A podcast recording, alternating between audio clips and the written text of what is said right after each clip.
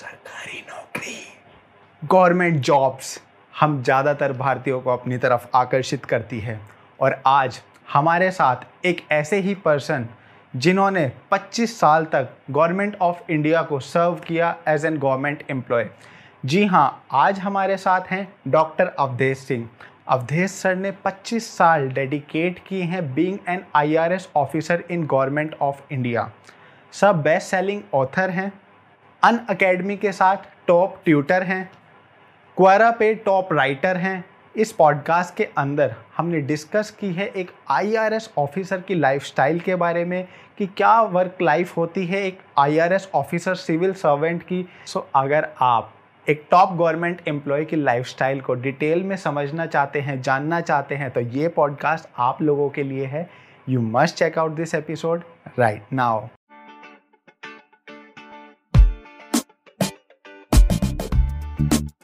sir, आपने अपना civil services के अंदर फ़र्स्ट अटेम्प्ट में यहाँ पे एग्ज़ाम क्लियर किया था 1991 के अंदर और आपने अपने एम के दौरान ही अपनी स्टडीज़ शुरू कर दी थी।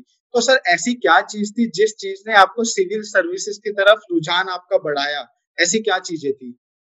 देखिए, मैंने जब मैंने बीटेक पूरा किया तो उसके बाद में मैंने फिर एक कंपनी है लार्सन इन ट्यूब्रो उसको मैंने ज्वाइन किया था और बैंगलोर वर्ड्स में मैंने वहाँ पे एक साल काम किया। लेकिन जब मैंने कॉर्पोरेट लाइफ ज्वाइन की तो थोड़े दिनों बाद में ही मुझे ऐसा लगा कि मुझे कॉर्पोरेट लाइफ सूट नहीं कर रही है, मुझे उसमें मज़ा नहीं आ रहा था। और फिर हमारे कुछ फ्रेंड थे जिनके ब्रदर्स थे या फैमिली मेंबर थे, वो सिविल सर्विसेज़ में थे। और उनसे हमने जब डिस्कस किया तो फिर मुझे ऐसा लगा कि शायद सिविल सर्विसेज़ का कैरियर मुझे ज़्यादा सूट करेगा। और उसके बाद में मैं, फिर मैंने डिसाइड किया कि मैं नौकरी से रिजाइन करके एमटेक ज्वाइन करूँगा आईटी दिल्ली में। और आईटी दिल्ली में उस समय काफ़ी माहौल हुआ करता था, हर साल सौ, दो सौ लोग सेलेक्ट होते थे सिविल सर्विसेज़ में। तो मैंने फिर एमटेक वहाँ पे ज्वाइन किया और साथ साथ में फिर मैंने सिविल सर्विसेज़ की तैयारी की। और इस तरीके से पहले अटेम्प्ट में मेरा सिलेक्शन हुआ। 1990 में मैं सेलेक्ट हुआ था और फिर मैंने 1991 में ज्वाइन किया। सर, उस टाइम पे तो हमारे पास में रिसोर्सेज आज के टाइम में इंटरनेट अवेलेबल है। तो आपकी प्रिपरेशन में आपने किस तरीके से उस टाइम पे प्रिपरेशन की थी? मैं यहाँ पे थोड़ा सा स्टूडेंट्स को बताएँ, जो प्रिपरेशन कर रहे हैं अभी सिविल सर्विसेज़ की। देखिए, एक तो ऐसा है कि मैंने जब पढ़ाई की थी तो हमने सिर्फ़ जो है वो आपका बुक से पढ़ाई की थी। मतलब हमने कोई कोचिंग ज्वाइन नहीं की थी और कोचिंग का उस समय इतना बड़ा कल्चर नहीं था। और मैंने जैसे कि मेरे जो ऑप्शनल थे वो भी मैंने मैथमेटिक्स और फिजिक्स ऑप्शनल लिया था। हालाँकि बीटेक मैंने मैकेनिकल इंजीनियरिंग से किया था, उस समय दो ऑप्शन लेना होता था। तो इस तरीके से जो मेरी मैकेनिकल इंजीनियरिंग की पढ़ाई थी, वो किसी भी काम नहीं आई, कह सकते हैं आपकी जो है हमारी, क्योंकि वो मेरा एक ऑप्शनल नहीं था।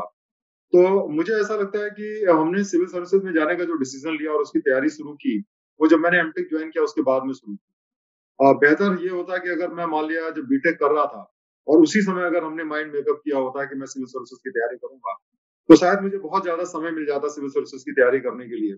और उससे डेफिनेटली मेरी जो परफॉर्मेंस होती, वो इम्प्रूव हो जाती। तो मैं लोगों को जो भी सिविल सर्विसेज़ की तैयारी कर रहे हैं, मैं उनको एडवाइस करना चाहता हूँ कि आप वेट ना करें कि आप पहले नौकरी ज्वाइन करेंगे, पहले अपना बीटेक कंप्लीट करेंगे, उसके बाद सिविल सर्विसेज़ देंगे। आपको कोशिश करनी चाहिए कि सेकंड ईयर से ही आप सिविल सर्विसेज़ की तैयारी शुरू कर दें। आपके पास बहुत सारा वीकेंड्स रहते हैं, उसके बाद समर वेकेशन होती है विंटर वेकेशन होती है। और उसके अंदर अगर आप तैयारी करें तो बाय द टाइम जब आप अपना अटेम्प्ट देंगे तो आपके पास ऑलरेडी दो तीन साल की तैयारी होगी और उससे डेफिनेटली आपकी परफॉर्मेंस इंप्रूव करने में आपको बहुत मदद मिलेगी। राइट सर आपने जैसे यहाँ पे अपनी सर्विस ज्वाइन करी इंडियन रिवेन्यू सर्विस तो आपने वहाँ पे 25 साल अपने इन्वेस्ट किए अपनी लाइफ के और उसके बाद में आपने 1991 से 2016 तक एज एन आईआरएस ऑफिसर काम किया अलग अलग स्टेट्स में। आम आदमी के शब्दों में आप किस हिसाब से, इस चीज़ को अगर ब्रेक डाउन करें तो इंडियन रिवेन्यू सर्विसेज़ क्या होती है और क्या काम होता है और लाइफस्टाइल किस तरीके की होती है? तो पहली बात तो ये जाननी है कि हमारी जो पोस्टिंग है पूरे इंडिया में कहीं भी हो सकती है, हमारी एक सेंट्रल सर्विसेज़ है। अब जो हमारा जो मेन काम होता है, वो होता है टैक्स कलेक्ट करना अब टैक्स में देखिए जो हमारे देश में दो तरीके के टैक्सेस हैं डायरेक्ट टैक्सेस होता है जिसके अंदर इनकम टैक्स और कॉर्पोरेट टैक्स आता है। और इनडायरेक्ट टैक्स होता है, जिसमें आज की तारीख में जैसे जीएसटी हो गया और कस्टम्स हो गया, ये दो टैक्सेस है मेन और उसके अलावा आपको सेंट्रल एक्साइज भी है, जो कि कुछ आइटम पे लगता है। तो आईआरएस में देखिए क्या होता है, हमारा मेन काम होता है टैक्स कलेक्ट करना और हमारी जो पोस्टिंग्स होती हैं नॉर्मली उन स्टेशन पे रहती हैं, जहाँ पे ज़्यादा टैक्स पेयर्स होते हैं। तो इसकी वजह से क्या होता है, हमारी ज़्यादातर जो पोस्टिंग्स होती है मेट्रोपोल मेट्रो सिटीज़ में होती हैं या बड़े शहरों में होती हैं। जैसे कि दिल्ली हो गया मुंबई हो गया या लखनऊ हो गया या कलकत्ता हो गया जहाँ पे बड़े बड़े शहर हैं जहाँ पे सबसे ज़्यादा रेवेन्यूज रहते हैं वहाँ पे रहता है। और हमारी पोस्टिंग इंडिया में कहीं भी हो सकती है जैसे कि आई में और आईपीएस में तो स्टेट में होती है हमारे यहाँ सिर्फ़ कहीं भी पूरे इंडिया में पोस्टिंग हो सकती है। तो आईआरएस जो है वो काफ़ी अच्छी सर्विस है और इसके अंदर जो आपकी एक वर्क लाइफ बैलेंस है काफ़ी अच्छा रहता है क्योंकि आपका जो काम रहता है वो इंडिया के जो एलिट सेक्शन है जो बहुत ही ज़्यादा जो इंडस्ट्रियलिस्ट हैं सर्विस प्रोवाइडर्स हैं, बड़े जो इनकम टैक्स पेईज हैं, उनके साथ में आप डील करते हैं तो आपकी लाइफ जो है वो थोड़ा सा एक एलिट रहती है, बड़े शहरों में आप रहते हैं। और आप देश के लिए बहुत इंपॉर्टेंट काम करते हैं, जैसे कि सेंट्रल गवर्नमेंट का जो टोटल टैक्सेस है, वो करीब बीस लाख करोड़ से भी ज़्यादा है। तो आप उसको कंट्रीब्यूट करते हैं, जिससे कि आपका देश चलता है। तो इस तरीके से देश के जो डेवलपमेंट है, उसमें आप काफ़ी बड़ा योगदान करते हैं। आपका एक वर्क लाइफ बैलेंस रहता है, आपका आर्बिट्रेरी ट्रांसफर्स नहीं होते हैं आपके जो भी ट्रांसफर्स होते हैं well laid down transfer policy है तो आपकी फैमिली लाइफ अच्छी चलती है, बच्चों को अच्छी एजुकेशन मिलती है, और एक अच्छा कैरियर है। तो इस तरीके से आई एक अच्छी चॉइस है जो जो लोग इसको ज्वाइन करते हैं। It's a very good career आप अपनी पूरी 25 साल की लाइफ में जो आपने यहाँ पे डेडिकेट की अपनी सर्विस उसमें से आपके बेस्ट थ्री मोमेंट्स अगर हमारे साथ शेयर करें, जिसकी वजह से मतलब आपने जो आगे डिसीज़न थे वो आपकी लाइफ के इम्पैक्ट हुए तीन चीज़ों की वजह से या ऐसे कोई अपने मोमेंट्स आप शेयर करें हमारे साथ में? देखिए आईआरएस में आ, मेरा जो 25 साल का एक्सपीरियंस रहा उसमें मैंने अपना कैरियर मुजफ्फरपुर से शुरू किया जो कि बिहार के अंदर है। उसके बाद मैं पटना में आया पटना में तीन साल रहा। उसके बाद फिर दिल्ली में आया यहाँ पे डायरेक्टर ऑफ़ रेवेन्यू इंटेलिजेंस में रहा। उसके बाद अहमदाबाद गया।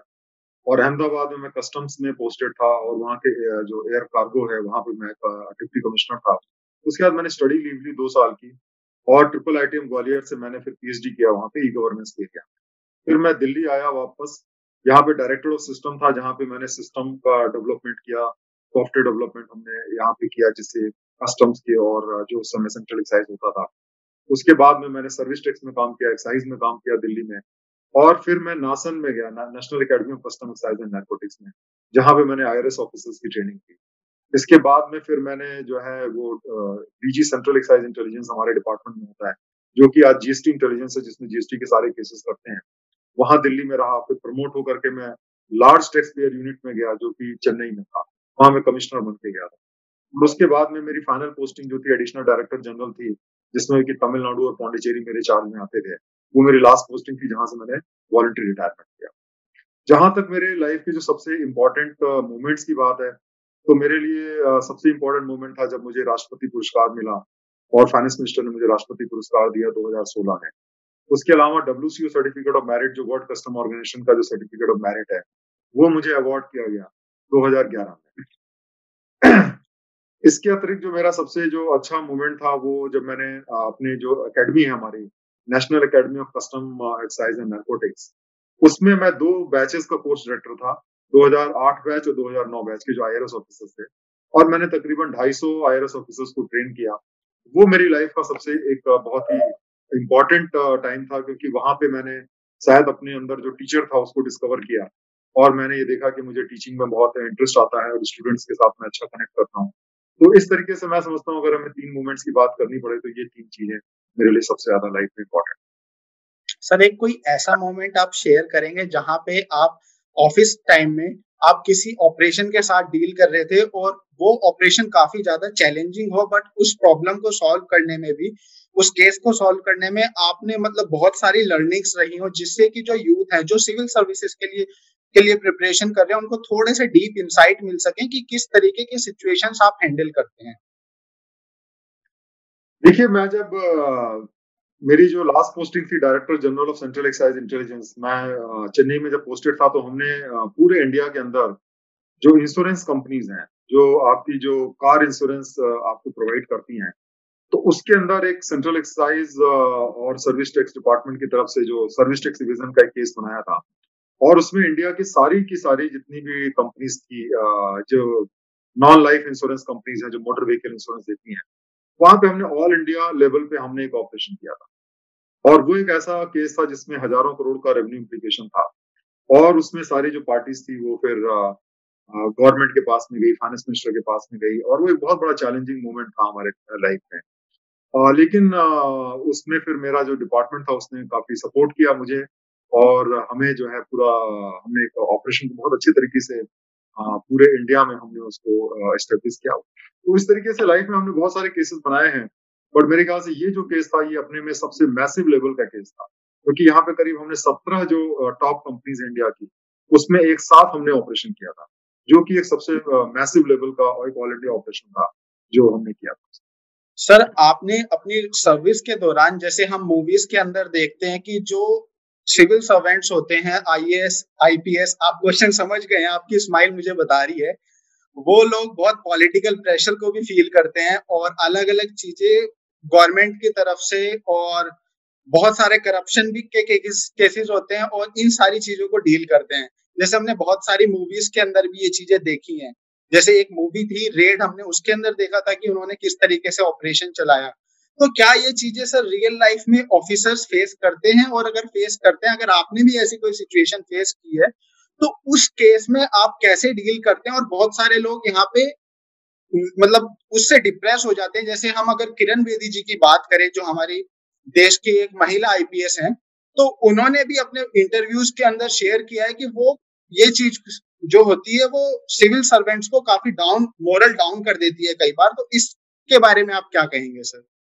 देखिए, जैसा कि आपने अगर रेड पिक्चर देखी हुई है तो रेड पिक्चर में आपने देखा होगा कि अजय देवगन जो है वो जब वो डिप्टी कमिश्नर होते हैं और वो जो रेड करते हैं तो उनको वो प्रेशराइज करने की जो मिनिस्टर होते हैं वहाँ के और जो वो उनको कोशिश करते हैं जो एमपी और एमएल जो होते हैं पॉलिटिशियन जो होते हैं, लेकिन वो उसके प्रेशर में नहीं आते हैं। और उसके बाद में फिर वो वहाँ से फाइनेंस मिनिस्टर के पास जाते हैं, यहाँ तक कि वो प्राइम मिनिस्टर के पास में भी जाते हैं, लेकिन उसके बावजूद वो ऑपरेशन जारी रहता है। और ऑपरेशन में उनको सफलता मिलती है, जैसा कि आपने देखा होगा उस पिक्चर में। तो देखिए, क्या होता है कि मूवीज़ के अंदर कई बार ऐसा दिखाया जाता है कि जैसे कि जो हमारे जो I S I P S I R S officers होते हैं, वो कॉपेट्स होते हैं। और उनको ऊपर से ऑर्डर मिलता है कि ये करना है और उसके बाद में वो उस चीज़ को एग्जीक्यूट करते हैं। और उनका जो रोल है, वो इंडिपेंडेंट डिसीज़न मेकर का नहीं होता, बल्कि वो एक तरीके से ऐसा मूवीज़ में दिखाते हैं, जैसे बड़े वीक पर्सनालिटीज होते हैं और वो पॉपेट जैसे होते हैं। ये बात बिल्कुल सही नहीं है, देखिए। ये मैं आपको बताना चाहता हूँ कि जो हमारे देश में जो सिविल सर्वेंट्स होते हैं, वो कॉन्स्टिट्यूशन के द्वारा प्रोटेक्टेड रहते हैं। कोई भी यहाँ तक कि जो प्राइम मिनिस्टर हैं, वो भी किसी भी आई एस आईपीएस या आई ऑफिसर को ना तो अपॉइंट कर सकते हैं और ना वो उनको निकाल सकते हैं। जब तक वो कोई गलत काम नहीं करते हैं। अगर आप सही काम कर रहे हैं तो आपको कोई भी डर नहीं होना चाहिए। आपको पता होगा जो किरण बेदी है, वो बहुत फ़ेमस हुई थी क्योंकि किरण बेदी ने जो है वो प्राइम मिनिस्टर की गाड़ी को उठा दिया था तो उनको किरण बेदी कहा जाता था यस सर इसके बावजूद आपने देखा कि किरण बेदी का कोई नुकसान नहीं हुआ। किरण बेदी जो है उनको बल्कि प्राइम मिनिस्टर ने बुलाया और उनको ऑनर किया कि आपने अपना काम जो है बखूबी से निभाया हुआ है।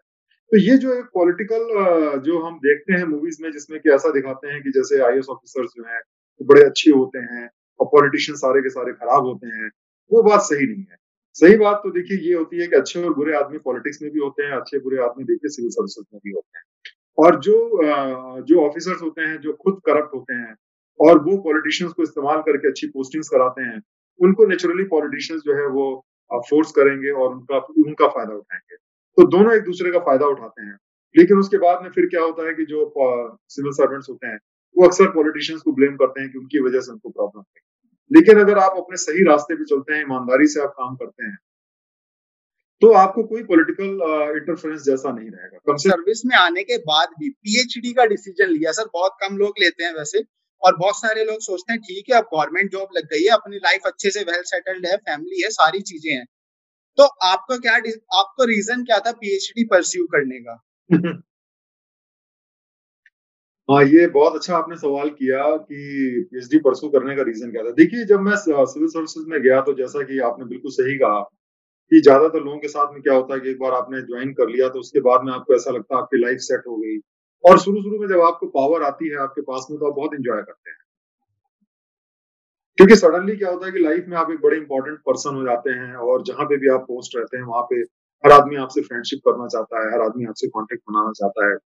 लेकिन क्या होता है धीरे धीरे करके ये चीज़ रूटीन हो जाती है। फिर क्या होता है कि आपको वही काम बार बार करते करते करते करते आपको ऐसा लगता है कि आपकी जो एक इंटेलेक्चुअल ग्रोथ है, वो नहीं होगी कम से कम मैंने इस बात को महसूस किया।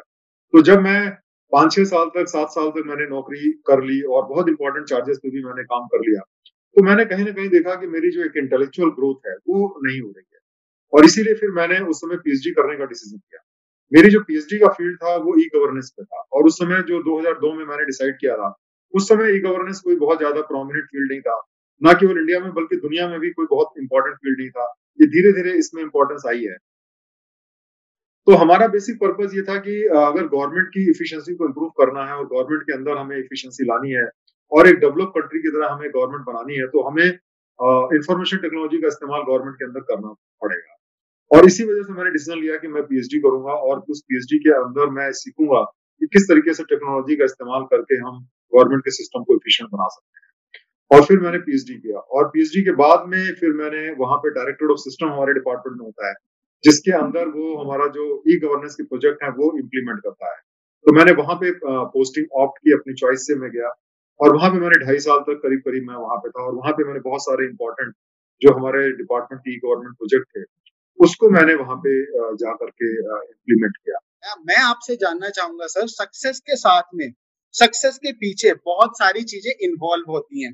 हमारी फैमिली पर्टिकुलरली हमारी फैमिली एक ऐसी चीज़ होती है जो हमें हर मोड पे, हर हर मोमेंट पे सपोर्ट करती है। तो आपका, आपकी फैमिली का क्या रोल प्ले रहा आपकी ओवरऑल सक्सेस के अंदर? आप ऑथर रहे हैं, आपने सिविल सर्विसेज़ के अंदर थे, आपने अन अकेडमी के साथ अभी ट्यूटर हैं, आप मेंटोर भी हैं बहुत सारे लोगों को। तो आपकी फैमिली का उसमें क्या रोल रहा है सर देखिए अगर हम बचपन की बात करें तो बचपन में मेरे पेरेंट्स का बहुत बड़ा रोल रहा। मेरी मम्मी ने जो है वो बहुत ज़्यादा मुझे एक तरीके से देखा जाए पैम्पर किया गया। इस सेंस में कि मेरे सारे के सारे काम जो है वो मम्मी करती थी, घर के जितने भी काम थे। और मुझे उन्होंने पूरा कोशिश की कि मुझे ज़्यादा से ज़्यादा कंफर्ट मिले और मैं पढ़ाई कर सकूँ। और मुझे पढ़ाई के अलावा और कोई भी रिस्पॉन्सिबिलिटी नहीं तो इस तरीके से उन्होंने मुझे काफ़ी एक तरीके से हेल्प किया। पापा ने भी मुझे अपनी जो उनकी बेस्ट कैपेसिटी थी, जो बेस्ट फैसिलिटी दे सकते थे बेस्ट मोटिवेशन था वो उन्होंने दिया। शादी के बाद में आ, मेरी वाइफ का डेफिनेटली बहुत सपोर्ट रहा क्योंकि जो राइटर की जर्नी होती है अक्सर वो बड़ी यूनिक बड़ी एलोन भी रहती है क्योंकि राइटर के पास में आ, बहुत सारी पढ़ाई उसको करनी होती है। और जॉब्स के अंदर भी आप जानते हैं कि जो हमारे जो जॉब्स होते हैं उसमें रिस्क रहता है। जब भी आप रिस्क रेट्स करते हैं जब भी आप बड़े बड़े केसेस बनाते हैं तो इन सब में हमारी फैमिली का बहुत बड़ा सपोर्ट रहा।